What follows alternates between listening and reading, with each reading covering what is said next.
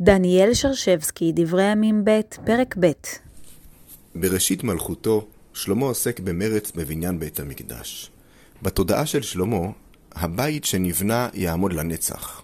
עם הקמתו תחל העבודה שלעולם לא תיפסק.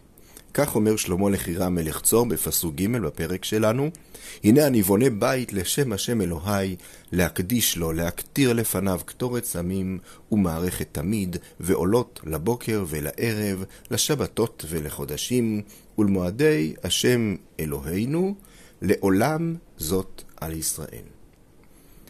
התמידיות, הנצחיות, הן אלו שמפעמות בדברים של שלמה.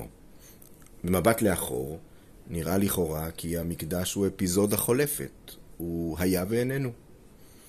עם המתח הזה שבין ההווה נטול המקדש לבין הציפייה שגלומה בדברים של שלמה, מתמודדים הדוברים בסוגיית התלמוד במסכת מנחות.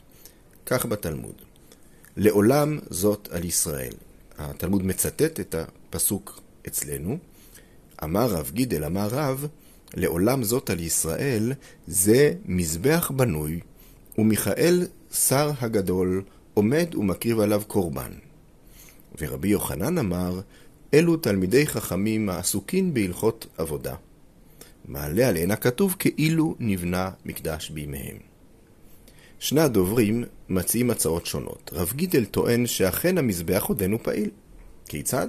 המלאך מיכאל עומד ומקריב קורבנות מדי יום על המזבח. ורש"י מסביר, מזבח בנוי בשמיים, ומיכאל עומד ומקטיר עליו. הרעיון של רב גידל עלול להישמע משונה קצת באוזנינו, אבל אם נקלף את המעטה הציורי, ונבקש את המניע שביסוד דבריו של רב גידל, ביסוד הדרשה הזאת, אולי התמונה לא תראה, לא תראה מופרכת כל כך. רב גידל, כך נראה, חש שאומנם המקדש הארצי איננו, אבל האידאה של המקדש עודנה קיימת. את הביטוי לכך נותן רב גידל בדמות המלאך השמימי שעודנו עומד ומקריב קורבנות. דרך התמונה הזאת הוא אומר בעצם רעיון המקדש עוד קיים. רבי יוחנן מציע כיוון אחר לגמרי. לפי רבי יוחנן, כאשר תלמידי חכמים עוסקים בהלכות עבודת המקדש, מעלה עליהם הכתוב כאילו נבנה מקדש בימיהם.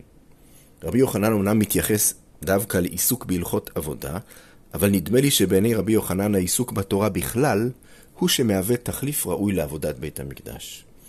התסיסה הרוחנית של בית המדרש היא מקום המפגש בין האדם לבין האל בתקופה שלאחר החורבן. כך בעיניו של רבי יוחנן, האזמל האינטלקטואלי של חכמי בית המדרש הוא מחליף את סכין השחיטה של כהני בית המקדש. והמילים שמרחפות בחלל בית המדרש מחליפות את ענן הקטורת. את הכהן מחליף החכם, את בית המקדש מחליף בית המדרש.